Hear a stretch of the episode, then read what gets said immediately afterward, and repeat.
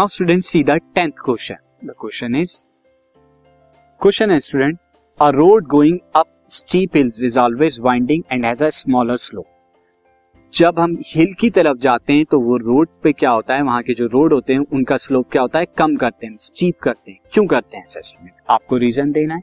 Simple reason है student it is very hard to climb up a steep hill steep hill पर चढ़ना बहुत ज़्यादा हार्ड होता है एज कंपेयर टू ऐसे हिल पर जिसका स्लोप कम होता है। क्यों? बिकॉज़ वर्क डन यहाँ पे क्या होता है अगेंस्ट ग्रेविटी ग्रेविटी के अगेंस्ट में वर्क डन करते हैं. और kinetic energy of a vehicle decrease kinetic energy of vehicle क्या होती है? डिक्रीज होती है जैसे जैसे आप ऊपर जाते हैं. क्योंकि पोटेंशियल एनर्जी गेन करेगा वो हाइट के साथ साथ.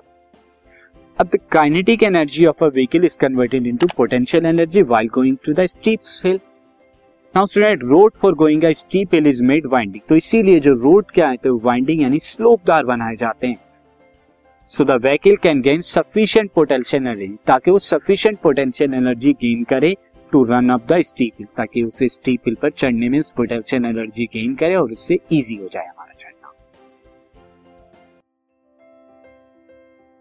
This podcast is brought you by Hub Hopper शिक्षा अभियान अगर आपको ये पॉडकास्ट पसंद आया तो प्लीज़ लाइक शेयर और सब्सक्राइब करें और वीडियो क्लासेस के लिए शिक्षा अभियान के यूट्यूब चैनल पर जाएँ।